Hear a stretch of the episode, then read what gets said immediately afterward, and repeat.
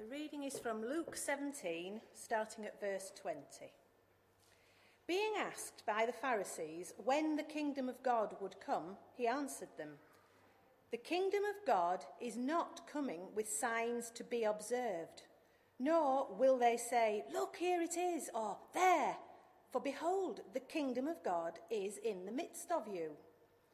And he said to the disciples, The days are coming when you will desire to see one of the days of the Son of Man, and you will not see it.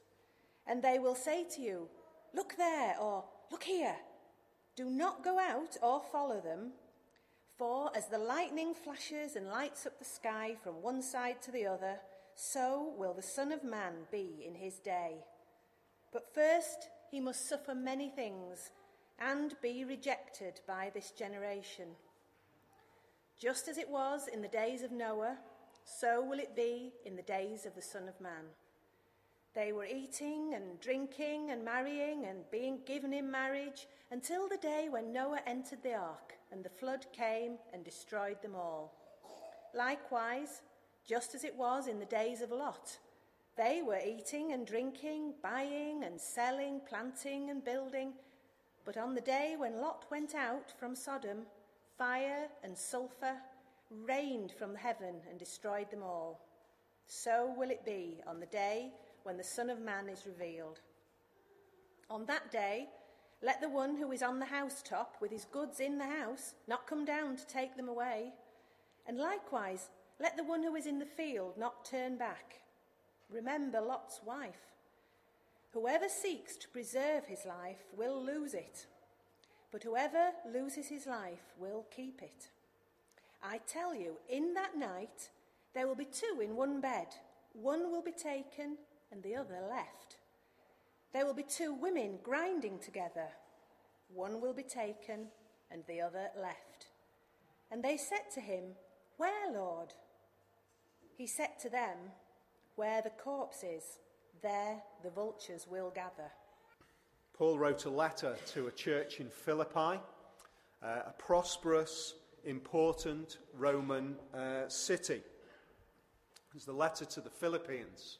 And uh, we're working through it uh, and spending some time looking at various aspects of this letter.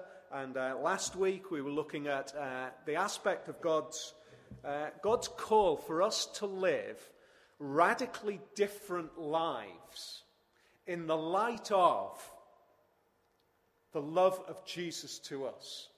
It's as though what Paul is saying uh, as he explains this to us is that you have come into contact, into a deep knowledge of the love of Jesus.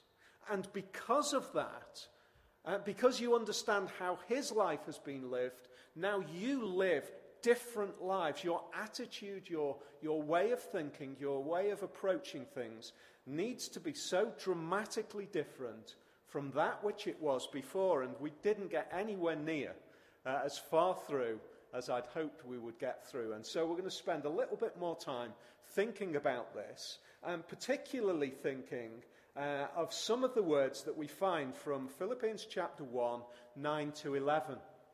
And these particular words, uh, we want to just spend some time thinking of how we live different lives.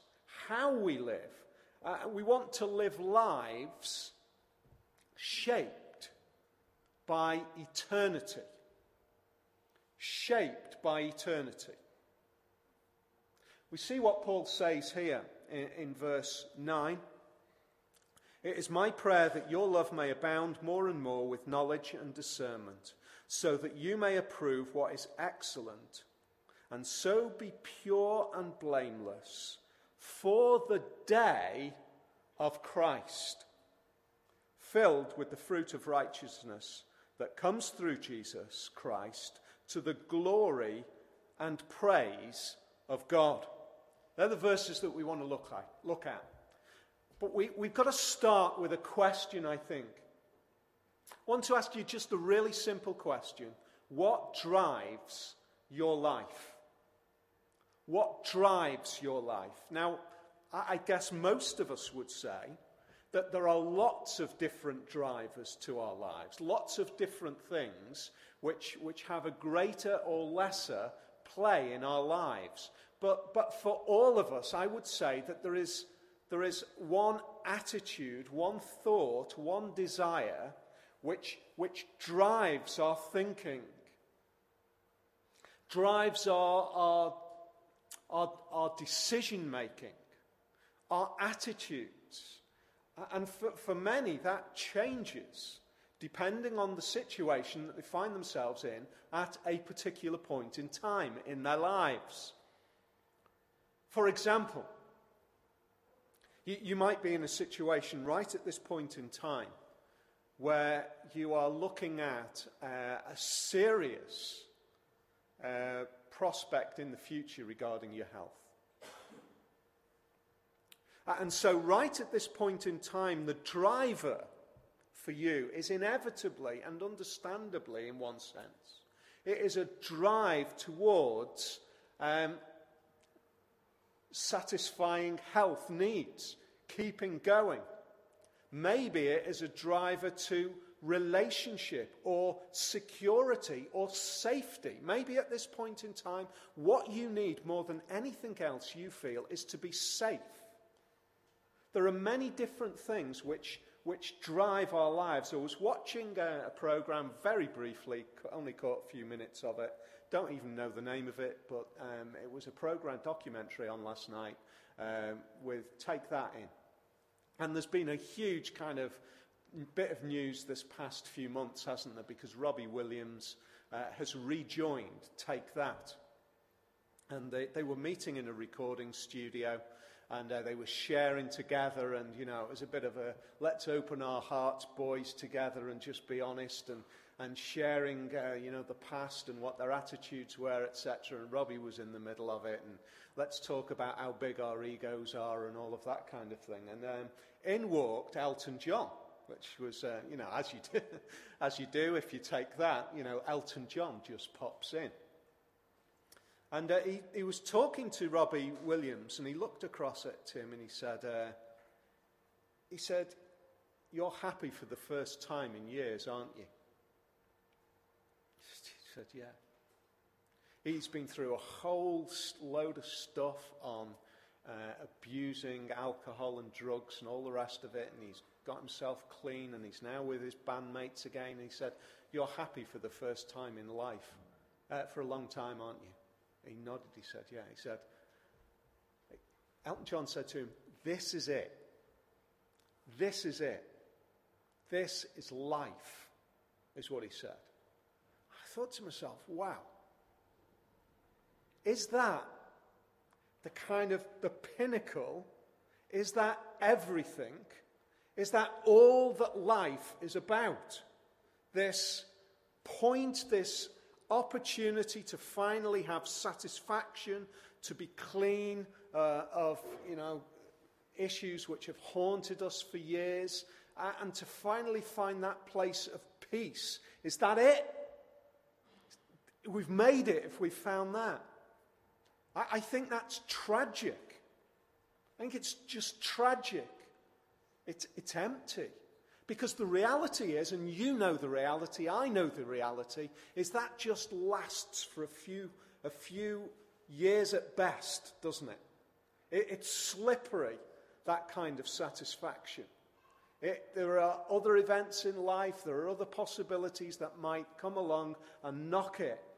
Uh, and so Paul wants to encourage this Philippian church you need deep roots.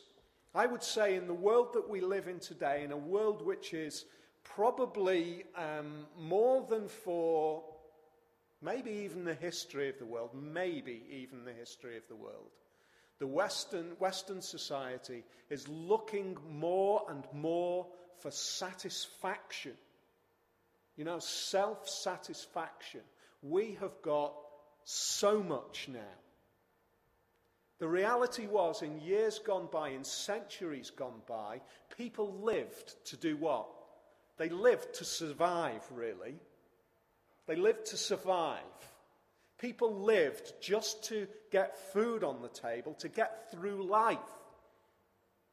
And, then there was the Industrial Revolution, and there was a massive change in, in the way life was ordered in, in the West, and, and, and all sorts of things changed, and maybe there was more affluence growing through the Victorian time to the point now where the reality is we are incredibly prosperous, and yet we are still looking for a purpose in life, a foundation, something that makes life worthwhile. And what Elton John said was, This is it.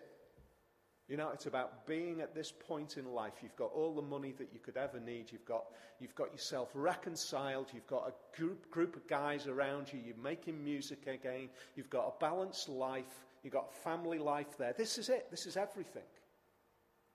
It's tragic. Can I encourage you? Can, can I suggest to you, maybe, you're in a situation, maybe, you're growing up, uh, and you, you're beginning to come to terms with the opportunities in life. Uh, and you, you look ahead at life thinking, the world is my oyster. I can do whatever I want. There are just opportunities all over the place. What am I going to do? To satisfy myself in life? Can I just put a, a big sign up here and say, if you pursue that kind of life satisfaction, you will not be satisfied. Not deeply. There's a, an astonishing statistic.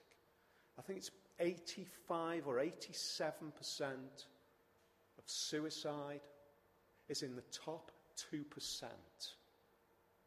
of prosperous prosperity. You can't say earners, but, but people who, with, with money. The top, t- the top uh, 2% of well, wealth possessors in the West. It, it's not satisfying. And Paul says you need something deeper than this. Let's have a look at, at how he encourages them to live.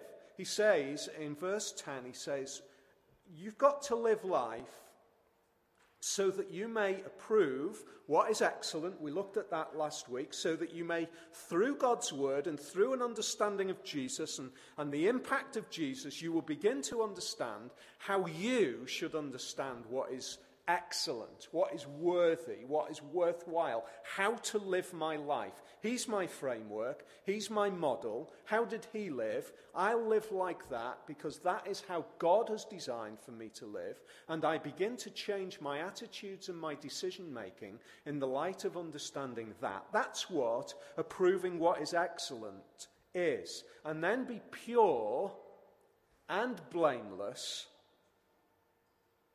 for the day of Christ. That little phrase, for the day of Christ, is critical. It is critical. What does that mean? He's saying to these uh, believers in this church almost two, oh, 2,000 years ago, thereabouts, he's saying to this church, as he says to us today, you need to live, I need to live with a mind, with a, an attitude which is a thought, with a thought which is about Luke chapter 17 that we just read. We need to live with, a, with a, a, an idea, a continuous overshadowing that there is going to come a day when everything that we see will be ended. When Jesus will return to this world. now, that is, that is radical, isn't it? You might be listening to that thinking, are you really serious? Do you really think that we should be considering a day when Jesus is going to return to this world? That is what Paul is saying here. That is what Jesus said, that there is a purpose to this. It makes sense. You might not accept it, but let me just run through the logic. If God created the world, then God sets in motion time. The Bible tells us that God has also determined for every one of us a time that we live. He has apportioned life for each one of us. Uh, and then it goes on to say that not only that, but he, the Father in heaven has determined a time when it will end. Jesus said, I've come into this world uh, and I will return again. That is the day of Christ. The day which will make sense of all of this world. The day which will bring a reconciliation, a kind of a, an understanding of everything that's gone on. A, a day when Jesus will finally be seen to be the king who he is. The day of Christ. We, Paul is saying you need to live in the light of that day. It's not surprising he's saying you need to live in the light of that day because it's such a huge concept, isn't it? It's just massive that we're living in a world which is, which is not just going to go on forever and forever and forever, maybe slowly decline and decline. There's going to be a, that's it, finished. That's it. It stops at this point in time because Jesus has just returned. That's what Paul is saying. Live in the life light in the, with the idea of that, that huge concept. What, what does it mean? It means that there is going to po- come a point where Jesus stands as the judge of the world. Where we begin to understand that this is not everything, that there is an eternity beyond. And the only way for that eternity to be a satisfactory eternity is for us to be blameless on that day. You see the connection there? You see the way he's writing it? He says, Live life so that you may be pure and blameless on that day. It's critical that you're living life so that you will be pure and blameless on that day. So that you will be acceptable on that day. So that when that day comes, Jesus, who is the King, will declare us as his. So that eternity beyond, eternal life, is the, is the overshadowing idea of how we live. That changes everything, doesn't it? It, it changes the way we face individual issues in life. It changes the way we think about particular problems or difficulties that we're facing at, the at this point in time. It changes, if we are really embracing the idea of that, it changes the way we approach that horrific news medically. It, it, this is it. This is, this is the point at which we hear the most desperate news that we could hear. If there is an idea of something eternal, if there is the idea of something beyond this life, which is, doesn't that change the way we can deal with these few years now?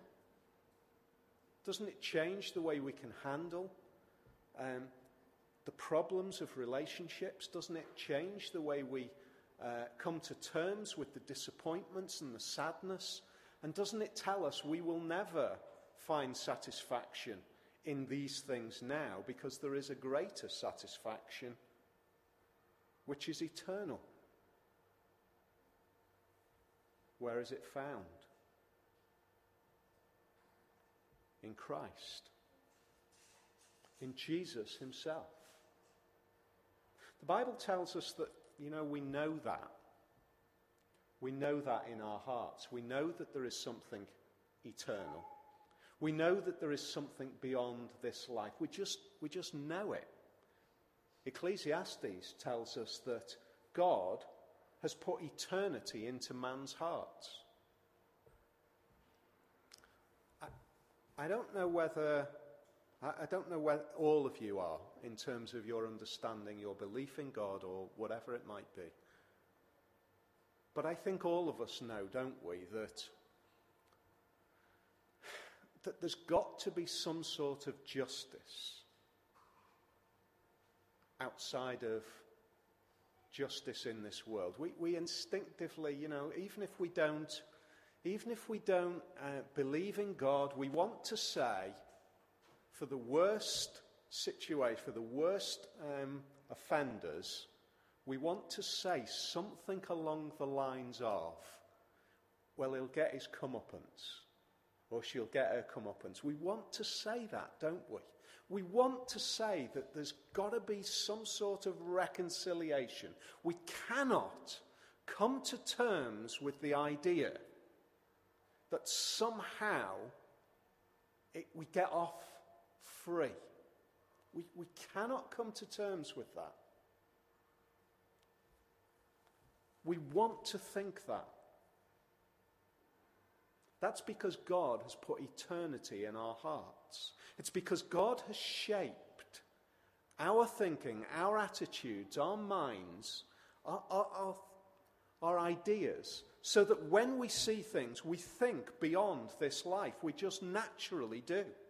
The question is what do we believe about what is beyond this life? That's the, that's the issue. And Jesus says, There is going to come a day, let me explain what is beyond that, this life. It is my day which determines how you will spend eternity. And you need to be blameless on that day. And it's only found in me. I was thinking about this in conversation during this past week. We all think about that idea, don't we? About, you know, we want somebody to get their comeuppance. There are some horrific things go on in this world. And it seems as though the perpetrators just, they, you know, they, they do a runner to another part of the world. They live the life of Riley. And, you know, they, they live out and have a great life, they die, and, and there's never any kind of reconciliation, never, never any justice. We, we don't want that. But equally, I would say, I don't think many of us really, unless Jesus is working in our hearts, come to terms with the fact that we have issues. We have problems which means that we, by nature, are not ready for that day either. I know it deep down. I know that there are attitudes in my life. I, you know, I've never p- picked up a, a gun and shot somebody. But I know that I've hated at times. Haven't you? I also know, and this was startling to me, I also know in a different set of circumstances, I have the potential to do the most outrageous things. One of the boys, when they were younger, they were doing history at school and um, they were doing about the Holocaust. And there was a, a picture, black and white print, of uh, just a horrific picture uh, women and children being taken off a train and shot uh, on, the, on the way from or to one of the concentration camps. And uh, it just hit me. Here's this soldier, German soldier, sat on the edge of the trench, smoking his cigarette, with a gun in his hand, and his job was to dispatch them. What really hit me was that in a different set of circumstances, that could be me. He was just an ordinary guy. I, I don't know whether that shocks you, that it, I'm saying it could, could be me. I'm being honest there, it could be me. And I think it could be any one of us, maybe not that specific. But another set of circumstances puts us in a place we are all capable of the most horrendous things. And therefore, we need to listen to this. We are living lives with veneers over our, our, our attitudes and our thoughts, which we're saying it's okay, it's okay, it's okay, but it's not. We are blameless. And when the day of Christ comes, none of us will be found accept, acceptable in his sight on our own. Therefore, we need to find what? We need to be filled with something, Paul says, a righteousness, a goodness, which is not found in ourselves. We need to be filled with the fruit of righteousness that comes through Jesus Christ. That comes through Jesus Christ, a righteousness, a goodness, an acceptability before God, which comes through Jesus. He is the conduit, He is the means, He is the, the way in which we are acceptable before God on that day. That's what the message of the Bible is all about. It's about living in the life, living our lives now with a view of eternity and knowing that we're not ready for eternity. And therefore, I need desperately a righteousness which I can't muster up myself. I need a righteousness. I need to be acceptable before God. And that acceptability needs to be provided to me from somewhere else. And it can only come from somebody else who hasn't got their own problems. You know, that, that, that means that no matter how good you are, I cannot come to you and say, Can I have a bit of your goodness for that day? Uh, no matter how good you think I am, don't believe it. I know the truth, but no matter how good you think I am, you cannot come to me and say, Can I have a bit of your goodness for that day? Because none of it is good enough. It needs to be given to us by one who has a boundless store of goodness and acceptability and perfection and righteousness, as the Bible calls it. Perfectness. It comes from Jesus. It's described by Martin Luther as the great exchange, he said. This is the great exchange that takes place at the cross. He takes my unrighteousness and gives me his righteousness. He is the only one who can do it because he is the only one who has a boundless store of perfect righteousness that can be given and given and given and given. Isn't that amazing? How many people have come to faith in Jesus since he walked this earth? More than we could count. But it hasn't even begun to drain the resource of Jesus' perfection and goodness and righteousness. Isn't that amazing? I need bucket loads of his righteousness. But it doesn't scratch the surface. This room needs an ocean full of Jesus' righteousness, his perfection, his goodness. But it doesn't even come close to marking his boundless store of perfection. Isn't that amazing? That's why that great exchange that Martin Luther says takes place at the cross is so incredible because no matter how often we go back and we say, I've, I've messed up again, he says, My cross is sufficient. My righteousness is sufficient for you. You can draw again, you can draw, you can draw, you can draw, and you will never drain me. Isn't that amazing? You'll never drain me. In fact, the more you come back to me, the more you keep on coming back to me, the more you realize you have to keep coming back to me and you'll never drain me, the more the final phrase of these verses is satisfied. The more we see that all of the glory and all of the praise is to God. Because no matter how often you come back, it'll never get drained. Isn't that amazing? It doesn't that make us look at Jesus and think, I just don't know what words to use. Praise, glory, majesty, incredible, out of this world, majestic, dramatic. I, I can't think of the words to describe a Jesus who I can keep going back to and going back to. But I know this I know that no matter how often I go back to him, I realize that his love and his perfection is effective for me. Every single time, it's effective. That makes him look great. That's called glory and praise. It makes him look great. That's what glory and praise is. It's, it's hard, isn't it, to come to terms with these words. What does glory and praise mean?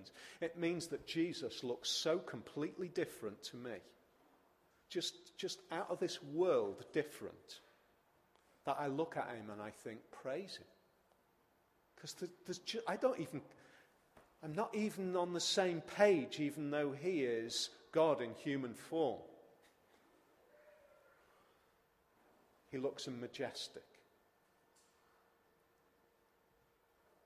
He looks majestic. He looks, he's worthy of praise. He looks different to me because every single one of us, everybody in the whole world who comes to him and says, I'm weary, I'm burdened, I am desperately in need. He says, Yes. I'll give you rest. You know what? We've all, we're all got a, a limited amount of resource, haven't we? We can only give so much to a certain number of people. You know, if everybody came to us and said, I need a bit of you, I need a bit of you, I need some of your time, I need some of your emotional resource, I'm burdened, will you help me? Please help me. If, if everybody in this room did that to you, you would collapse. But Jesus says, no matter how many people come to me and say, I'm weary and burdened, he'll say, I can give you rest.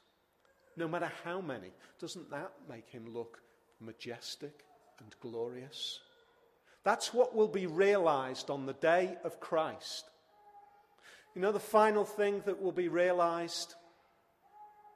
There's going to be more people than we can ever imagine on that day, more than we can even conceive of who will be looking at this event happening. More people than we can ever dream existed. And they'll be looking on. And, and Christ, Jesus, will be at the very center of this. And he will be judging this.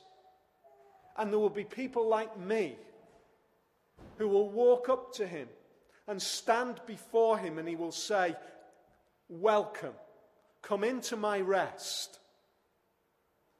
And there will be people looking on. And they'll say, That guy, I know him. I know what he's really like. How come he got in there? And then it, it'll go off in their minds a realization. How he got in there was because of that Christ. And the worst, the most obnoxious, the most sinful who has come to Jesus Christ and has been received into that family which brings eternal hope, eternal life. No matter how bad it's been, on that day, on that day, people will realize again and again and again and again and again they're in there because of him. Doesn't that make him look great? doesn't that make him look glorious? Doesn't that make us want to praise him? Because we don't deserve it, and yet he secured it. We don't deserve it, and yet he achieved it. We can't make it, yet he made it. He gave so that we might receive. And all of us will be there thinking, I am now going to spend eternity. I can't even think what eternity means, can you? It's more than, it's more than 10,000 years. I'm going to spend forever understanding what this Jesus is like. It'll be like trying to move the Pacific with a teaspoon. Every time you take a spoonful out and put it on the beach, it somehow drifts back in there. And I'll get another teaspoon and I'll just keep going back and going back. But I will never exhaust the majesty of understanding how amazing He is. We need to live life with that on our minds day by day. We need to live life with the idea of eternity on our minds. Because, quite frankly, everything else is tiny. Just tiny. Nothing. Temporary, passing, wasteful. I want to live life for a house. I want to live life for this person. I want to live life to be successful. I want to live life to do something in this world. There are lots of good things. Don't get me wrong. There are loads of good things, but there are no eternal things. There's only Christ who is eternal. And there is only Christ who can secure eternity for us. Blameless people, blame, blameworthy people become blameless people because of Him.